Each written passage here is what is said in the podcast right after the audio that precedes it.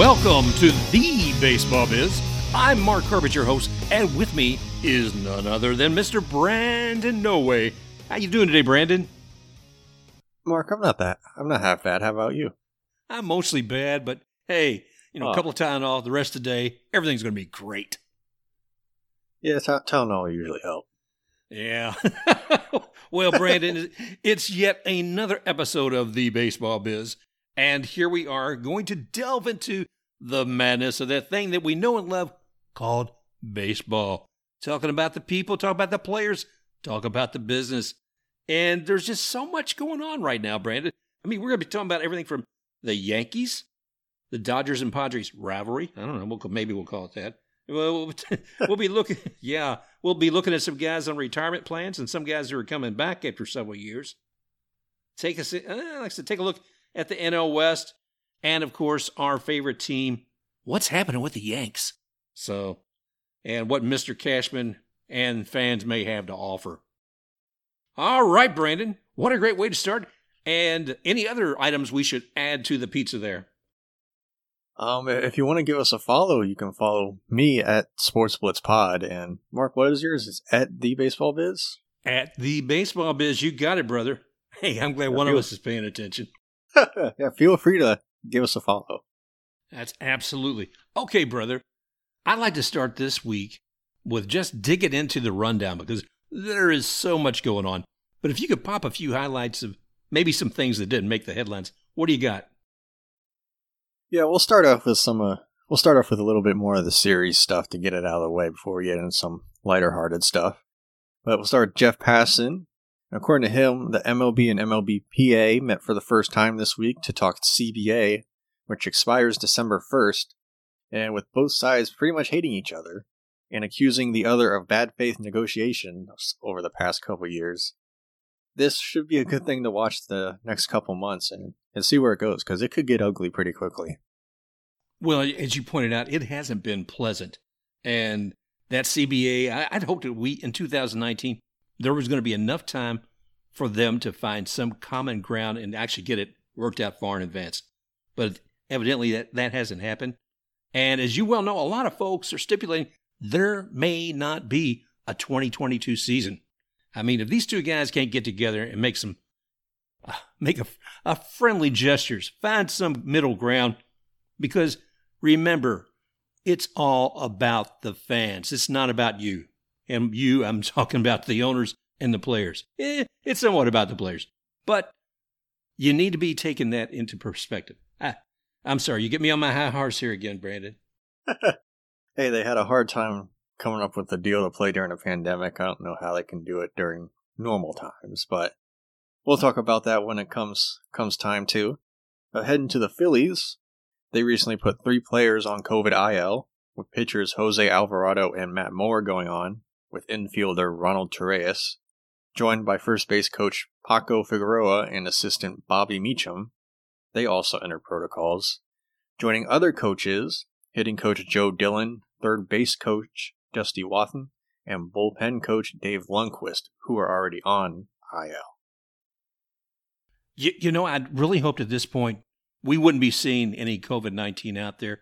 I noticed that a lot of the players and coaches are no longer wearing masks, but as chin diapers. And I don't know if that's part of it. I mean, it's a serious thing. Yeah, and hopefully we don't see it much longer, with the vaccines rolling out and, a lot of these people becoming more eligible. And thankfully, it's not as bad as it was last year so far, Amen. Knock on wood.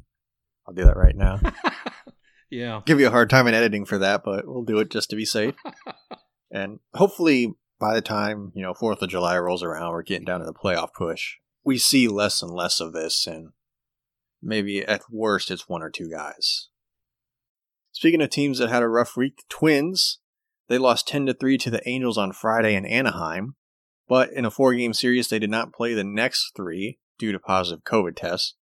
And they went on to Oakland to try and play the A's, where they didn't play Monday, but they played a doubleheader on Tuesday. First game, they were shut out 7-0. In the second game, they were shut out 1-0. That was the first time in 6 years they were shut out in consecutive games.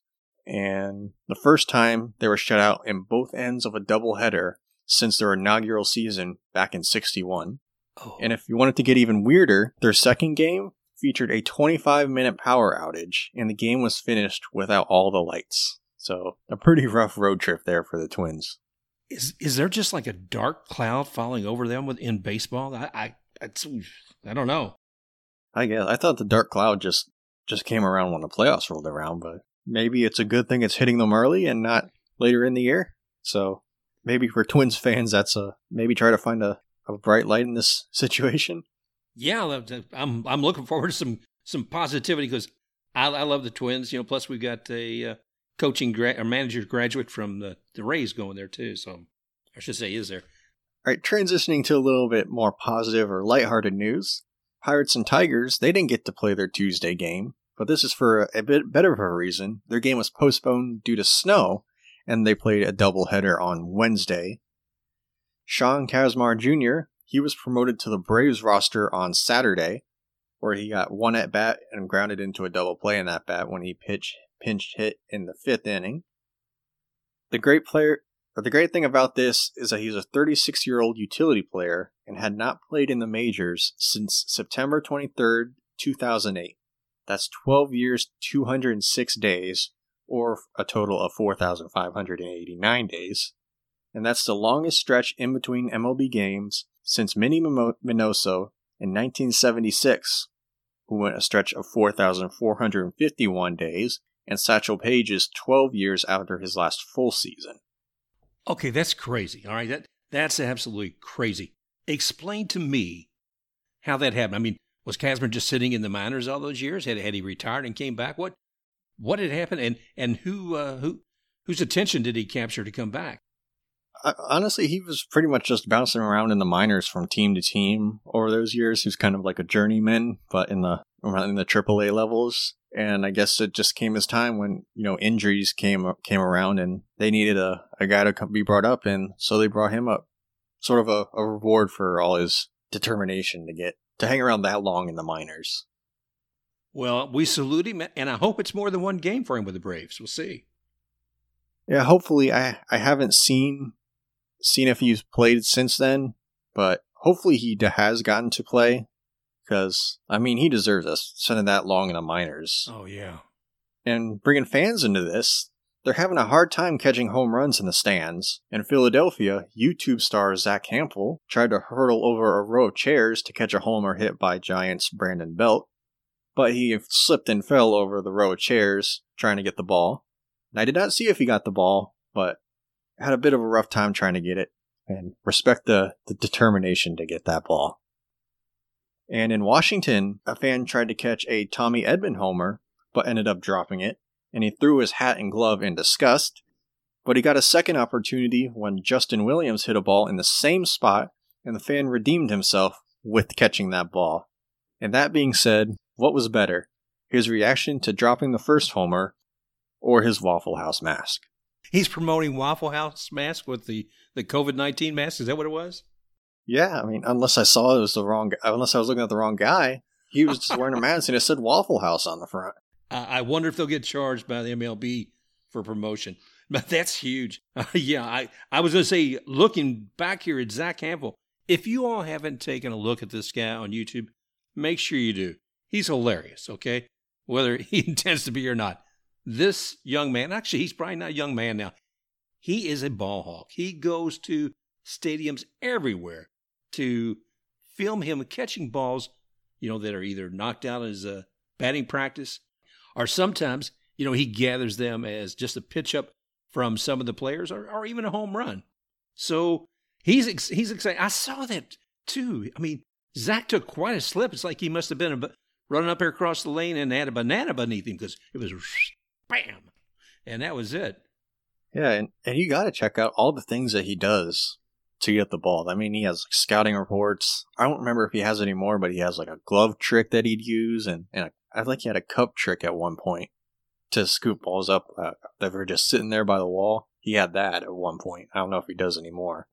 If you're looking for baseball weirdness and entertainment, something beyond what happens on the field, Zack Hample brings it. Yeah, and before we move on, he also does food reviews sometimes of in-stadium food, which is pretty good to watch, even though some of the food doesn't look the healthiest of choices. I'll just put it that way. Yeah, that's kind of scary. I even saw him where they let him into the race club at the Trop on one of them, and it looked like he wasn't going to get out of there to see any of the game because the food was obviously, you know, he says he eats healthy. I don't want to go too much down Zack Hample, but he says he eats healthy, but man, he gobbled up when he was there. Hey, he works it all off when he's running around the stadiums. No doubt. But moving on, is it too early to award the Defensive Player of the Year? But Marcus Stroman made a behind-the-back play and threw the batter out at first while backpedaling away from the base. And also in that game, he pitched 8 innings of 1-run ball with 5 strikeouts. That's outstanding. And that was a heck of a play. I think that was better than Mookie Betts' play in the San Diego series. I mean, that's just me. I thought Stroman's play was much better. Just a little bit. Yeah, I always like a little entertainment like that, and it certainly, shows that he's capable of a lot more than just pitching a great ball. Moving on, staying in New York, though, the Yankees' Jay Bruce retires, and he hit .244 over his career with 319 homers and 951 RBIs. And most of those were spent with the Reds, but he also bounced around to other teams before settling down in New York for what seems like just a couple weeks before retiring on Sunday against the Rays.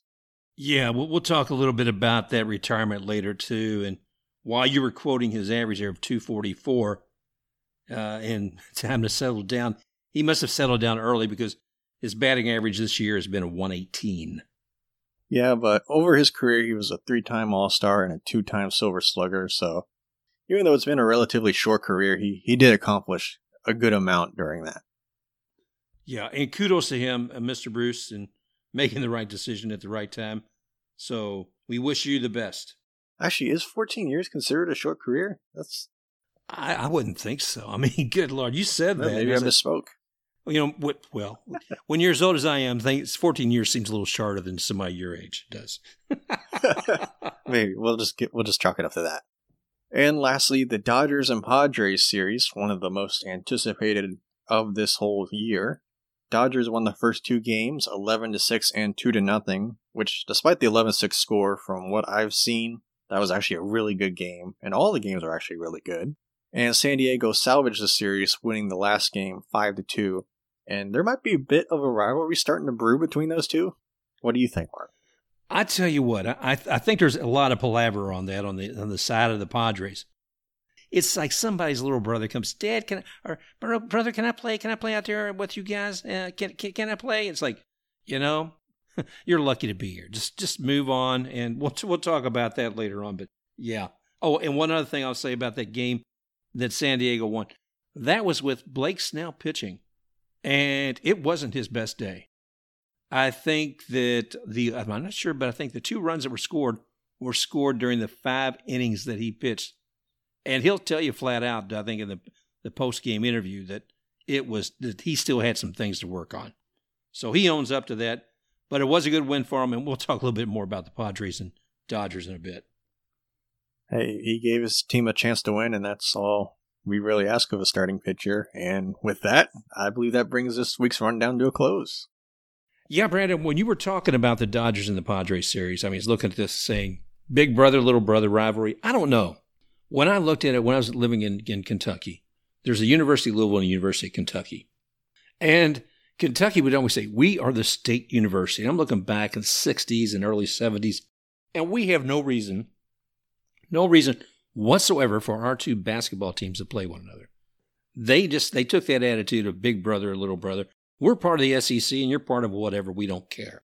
And what happened with that was there wasn't a rivalry because University of Kentucky, even though those 2 teams and their fans had a great deal of disgust for one another and little respect, there wasn't going to be a rivalry unless the University of Kentucky said so. And if we look at the Dodgers and Padres, there's been a much stronger and longer rivalry between the Dodgers and the Giants. So I look at this and saying, oh, sorry, Padres, we have a giant rival already. So in San Francisco, we don't really need you. Who are you again? Oh, the fried out Friars, the minor league monks. Oh. You know, hey, oh, wait a minute. Yeah.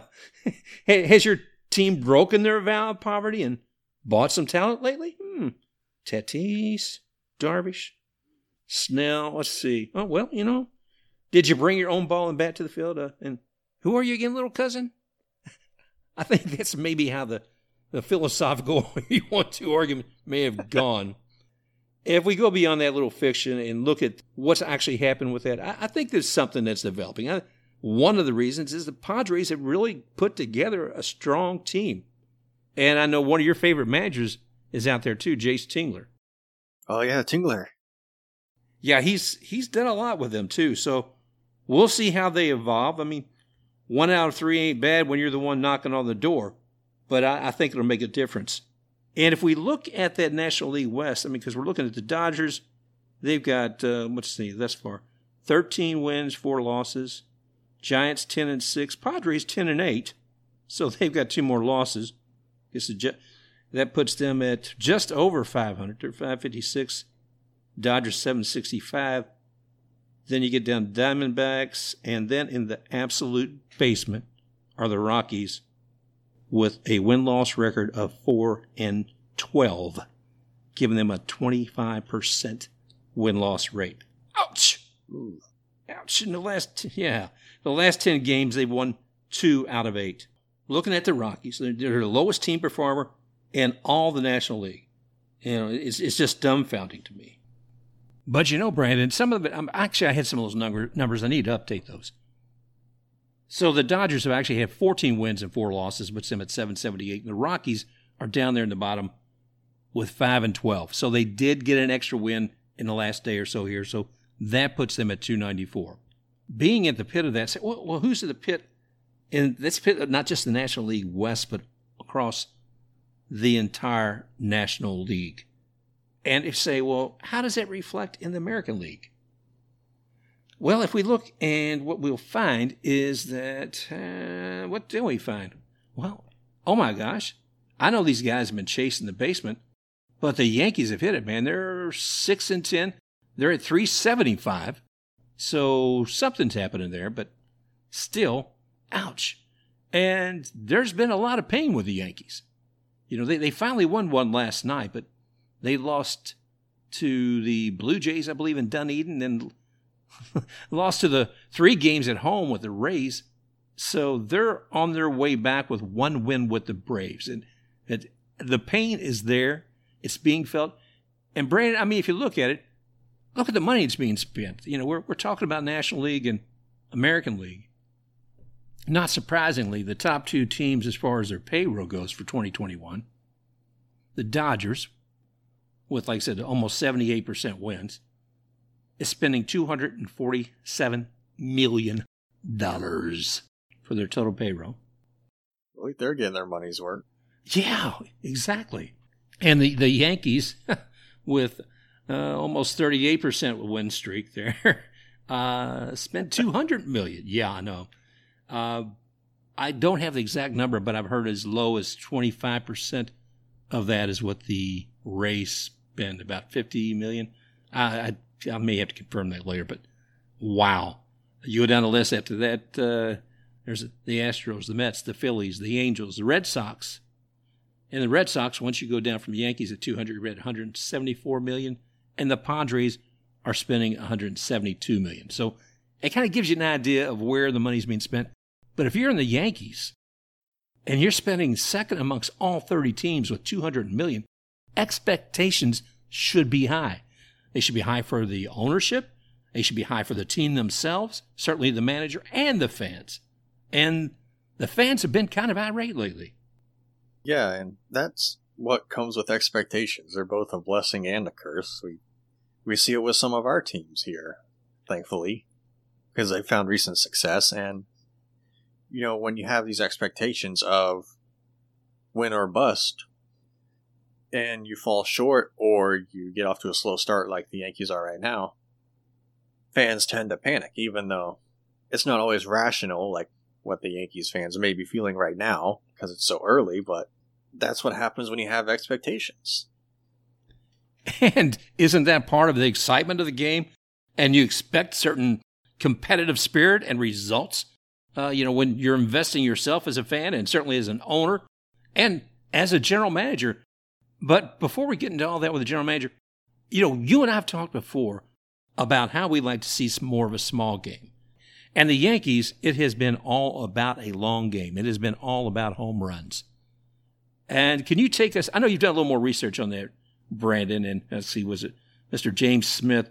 What was some of the information you discovered when looking at the Yankees and small ball and long ball? Yeah, some of the stuff I found comes from views from 314feet.com and pinstripealley.com, so go ahead and check those out if you get the chance or if you're a Yankee fan. But starting with something called the Guillen number, and that's baseball's prospectus's measure that tells us the number of runs that come from the homers. So it's a percentage where, say, if we score 10 runs in a game, but 4 of those runs came from a homer, then 40% would be the Guillen number. And even though this article is from 2019, I still believe it is relevant because, this Yankee Corps has been around for that long already, even though it seems like they just come up. So back in 2017, their Guillen number was 46.74%. That ranked 6th in all of MLB. In 18, it rose to 50.76%, and that was 1st in MLB. And in 2019, it was 49.35%, 8th in the MLB.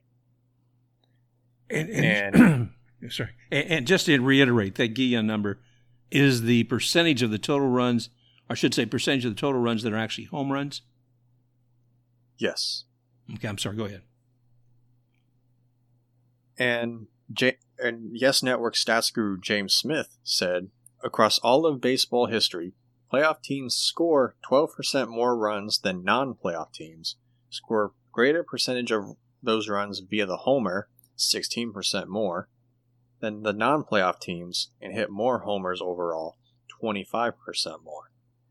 So it seems like the homer is sort of a key to success, instead of more of the small ball aspect, which we have been preaching a little bit more.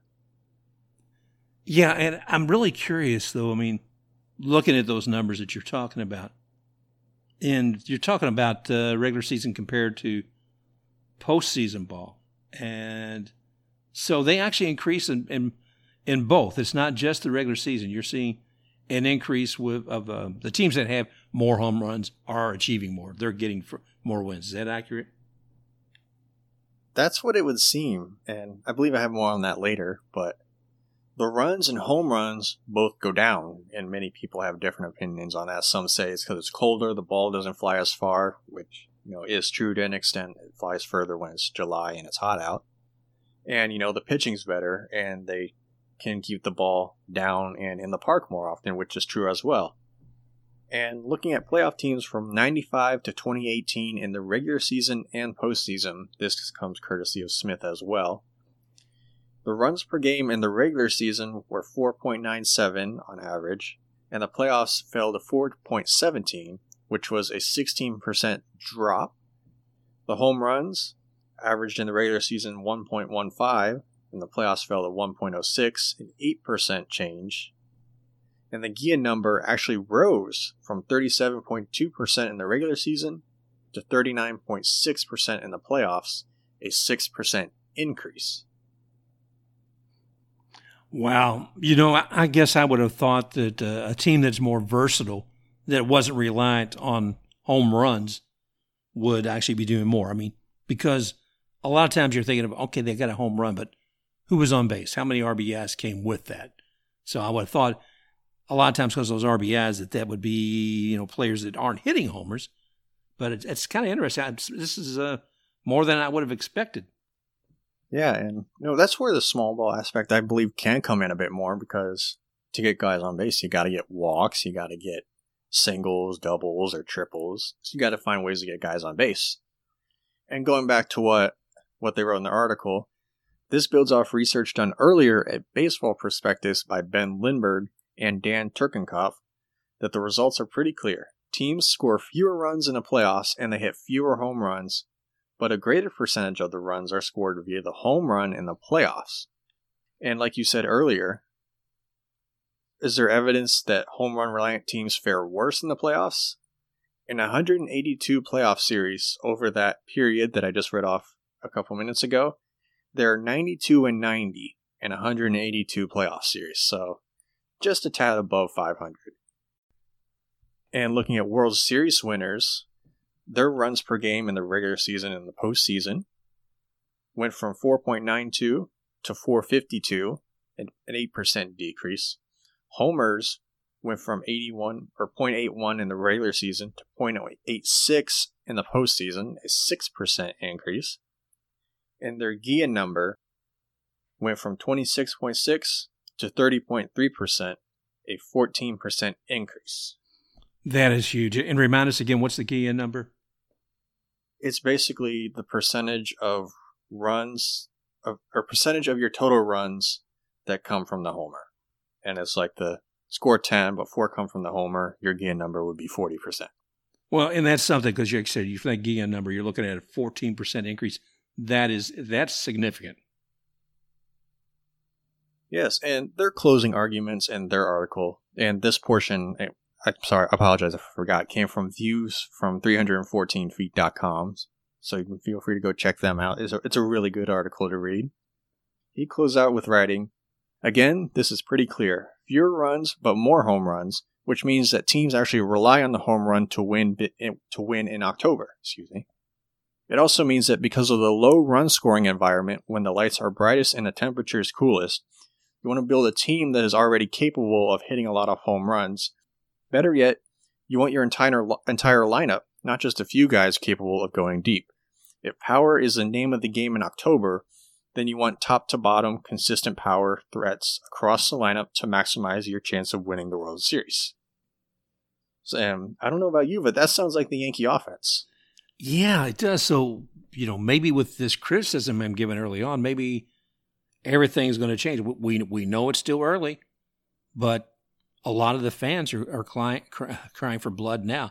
The thing of it is, are teams learning a way to restrict those home runs? It was amazing to me to see how many times Aaron Judge was not able to get a piece of the ball, looking at strikes, outs, etc. recently. So I guess they're going to have to cripple not just runs or hits, but home runs as well. So we'll see how that evolves. Yeah, and if success in October really comes from getting home runs, and the Yankees are pretty good at getting homers, we know plenty of that, and if the stats say they don't fall short because of their offense, then what's the cause? And that leads me to the article from pinstripealley.com, and they have a fact from Dan Szymborski of Fangraphs, and he has some projections called zips, and he took a look at what would have happened if the Yankees had a rotation of Shane Bieber, Jake DeGrom, Trevor Bauer, and Yu Darvish, along with Gerrit Cole. And he reran projections on what the Yankees Rays ALDS would have been last year. And do you know what with that super rotation that the Yankees had, what would you give the percentage of the Yankees of winning that series? Oh, I would have said 90%. I mean, that is unbelievable. Bieber, DeGrom, Bauer, and Darvish. And Gerrit Cole, yeah, 90%. I mean, I would have probably said 99%, to be honest, with the way our offense is and with that pitching staff. But actually, Zips yielded a forecast of about 60-40 in favor of the Yankees. Oh, my gosh. And Dan Szymborski is the one who did the homework on Fangraphs on this? Yeah, he did Fangraphs, and he did the projections called Zips of it. And it's very interesting. And honestly, I thought it would have been a lot bigger of a difference, but it's pretty close to a coin toss even with that rotation. Well, yeah, go ahead and put something up later on if you like on at Sports Blitz Pod, because I think people would probably enjoy digging even deeper into that. And going back to the article, they write the Yankee critics suppose that their inability to come through when it matters most ignore how much the Yankees have actually come through when it matters most. And during the playoffs last year, the Yankees played 7 games, won the majority of them, and outscored their opponents by 14 runs. Last year, the Yankees, 2019, the Yankees played 9 playoff games, won the majority of those, and outscored their opposition again by 14 points yet again. And if the Yankees, if that doesn't work in the playoffs, why do they keep outplaying their opponents so much like they are right now? And they chalk it up to the random championship generator that is the MLB postseason. And they write, for the most part over the past 4 seasons, the Yankees have entered the playoffs with the look of a juggernaut. They have continued to play well, ultimately falling short because only one team out of 30 gets to win the title. They lost the 2017 ALCS in 7 games, got crushed by the rival Red Sox in the 2018 ALDS, lost the 2019 ALCS on a walk-off homer, and lost the 2020 ALDS in 5 games on a late homer. So outside of the one playoff series, they really haven't gotten embarrassed. They just seem like a team that can't come through when it matters the most. Like they always find a way to lose. They just have to find a way to get over the hump. That's what it would seem like, wouldn't it? Yeah, I mean, that. How can you find a way to fail when you've got those kind of prospects? I mean, just those kind of people at bat, those kind of people working the field, and those kind of results over the year. Wow. There's no. Can anybody imagine why the Yankee fans are a little perturbed? Yeah, I can understand why they'd be perturbed, as you would say. That's a pretty big word, Mark. Hey, more out of my vocabulary. I just say upset. I got my caffeine cooking this morning. You know, some of the neurons are actually firing. So hey, well, you know, I'm saying, Brandon, the fans, you know, they're upset. There's all kinds of complaints going on, and it's so much so that the general manager Brian Cashman's had to come out and say some things about this. You know, I was looking at one thing. He says, "I think we're all in the same boat with performance." This was from a Zoom call the other day. Our record is reflective. Yeah. Well, tell me about it. Before we get into it, tell me about the Zoom call. You saw that. I mean, I didn't really hear much of it, but I saw some of it. Actually, I saw a lot of it. And my biggest takeaway I have so far is the Cashman needs to learn how to back up from the camera a bit more. I mean, we were talking pre-show, and I said that he kind of looks like old people in a TV show where they don't know how to work FaceTime and they have the camera up to their face and it takes up the whole screen. That kind of looked like that.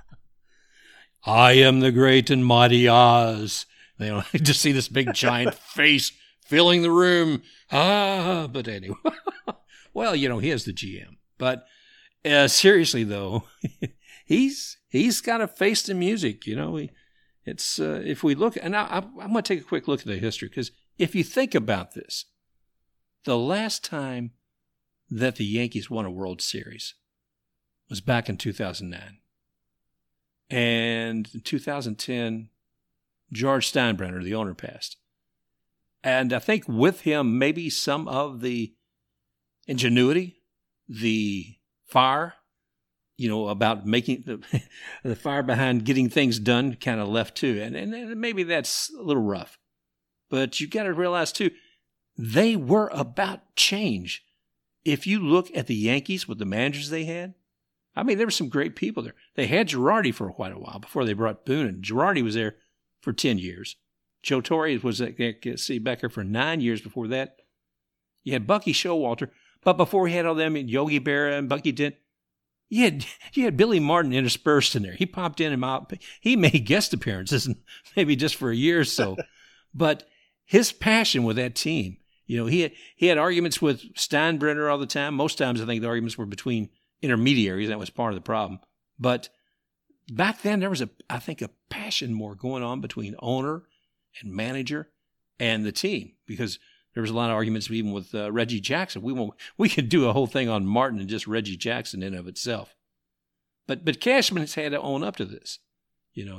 And as I started to say earlier, he said during that Zoom interview, I think we were all in the same boat with performance. Our record is reflective of our organization. Obviously, Aaron's a piece of that, as am I. But otherwise, he's doing everything he needs to. He's cross-checking, whether it's lineup related, whether it's how you deploy the troops, or in the defensive standpoint. Obviously, He spoke to the team after that tough loss Friday night. He's talking about with the Rays. So he's doing everything he needs to do, and more importantly, these guys, because we trust our players and we trust their ability. We trust over the course of time that will, as it normally does, correct itself with a lot more games on the belt. So I think Aaron Boone is doing everything he can do within his power currently, and he goes on to, on some other pieces, he's saying, let's see, one of them. As the manager, Boone always has the disposal to utilize the roster how he sees fit, Cashman said. Clearly, there's a lot of different choices to play with. That's something he deals with and wrestles with his coaching staff on a day in and day out basis. If you want to switch things around in the outfield, you certainly have some other choices to play with if you want. And you can do the same on the infield too. There's a little bit of flexibility there, and that goes all the way to the catching spot. So he's always had that in his back pocket. Okay, that's Cashman talking about Zoom. And there's a couple of things I'm hearing there from there, Brandon. One, Gary Sanchez, who I thought was sacred, evidently is not. And Cashman's kind of putting the whole onus on Boone. So, Aaron, I'm giving you the opportunity to make whatever changes you need to. So, yeah, I was going to say that. Doesn't it seem like he's kind of pushing the blame on the Boone instead of taking some responsibility for himself? Even though he kind of did a little bit, but he seems like he's just trying to put it all on Boone, or at least as much as he can. When it comes to MLB, you and I both have seen owners and managers who kind of push away responsibility of whether it's something significant or something merely as what's happening with a record, onto the managers. Because one, what are you going to do about the players? They got their union. Two, the managers are first to go, hello, Mr. Hinch, hello, Mr. Cora. But for much more serious reasons than this. But he will inevitably be the fall guy. And Billy Martin's ready to raise out of his grave and take that seat again. You make another guest appearance. There you go. Yeah. I don't know, brother. I mean, I'm looking at this. We talked about how much money is being spent on the Yankees. There's something there. So what do we look at? We're looking at where's the responsibility lay? Does it lay with the manager? Does it lay with the general manager? Because guess what? Aaron Boone can only work with the picks that the general manager has made. So do you fire Boone? Do you fire Cashman? Do you take Aaron Hicks and Clint Frazier, move them down to the minors, trade someone? I mean, do you wait it out?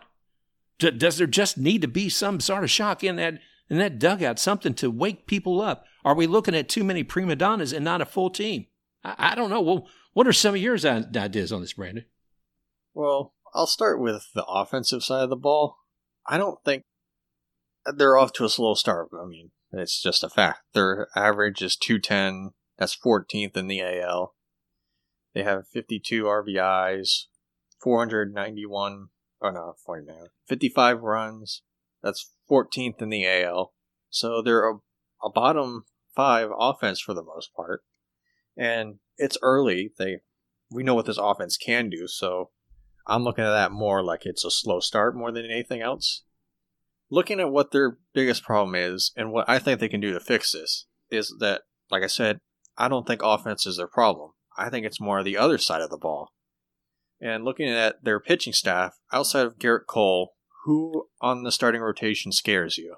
I mean, I don't think it's that great. Does Kluber scare you? No, not at all. To Herman, who's averaging like a run an inning? No. And his starts? Montgomery I look at twice. Yeah, Montgomery, maybe, but outside of Cole, the rotation doesn't scare me. Their bullpen, it has some question marks for me. I mean, Green, O'Day, of course, Chapman when he can control his pitches, and Loaiza, I believe that's his name. They seem like they could be pretty good. And a little hint for some playoff success maybe in those elimination games. I say don't put Chapman in late, because I'm just not trying to pick on him because he's a Yankee, but we've seen it in the Yankees. We saw it against the Rays and the Astros. And he almost continued the misery of Cubs fans when he gave up that homer to Rajai Davis in Game 7 that ended up tying the game. So he almost added to their misery. And their defense has been among the worst in MLB, and according to TeamRankings.com, their rankings of team errors per game, and this year they ranked 28th with 0.8 errors so far this year, so they're among the worst. And in 2020, they ranked 29th with 0.76 errors per game, trailing the Orioles, Rockies, and Red Sox. I don't think it's all on the offense.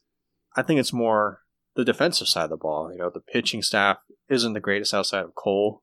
The bullpen, I think, could be pretty decent, possibly. And the defense, I just think, is horrendous.